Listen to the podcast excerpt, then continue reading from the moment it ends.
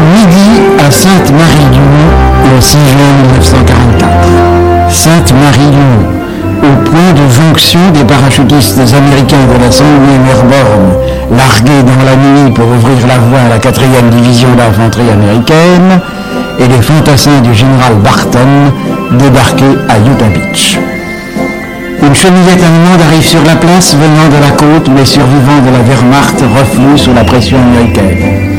Coup de feu claque, l'Allemand assis à l'arrière s'effondre, le conducteur stoppe et appelle sans se retourner Bernhardt, Bernhardt Une habitante sort et se penche sur Bernhardt, il est mort. Son camarade se lève de son siège, il est cueilli par une balle et mourra au terme d'une longue agonie. Les tireurs sont des paras américains en position sur le clocher de l'église.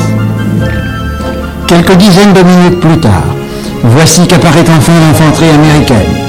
Elle est soutenue par des escadrons blindés. Certes, Sainte-Marie-du-Mont avait été libérée par les parades du général Maxwell Taylor, mais d'importantes poches de résistance subsistaient toujours dans les fermes environnantes et plusieurs batteries allemandes restent opérationnelles.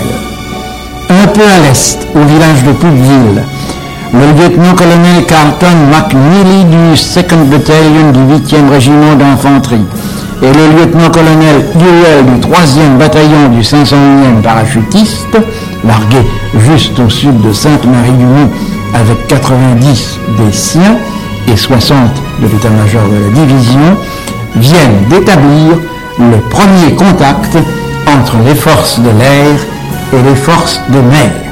Mais il faudra attendre six jours encore pour que la tête de pont Utah se soude enfin à la tête de pont now.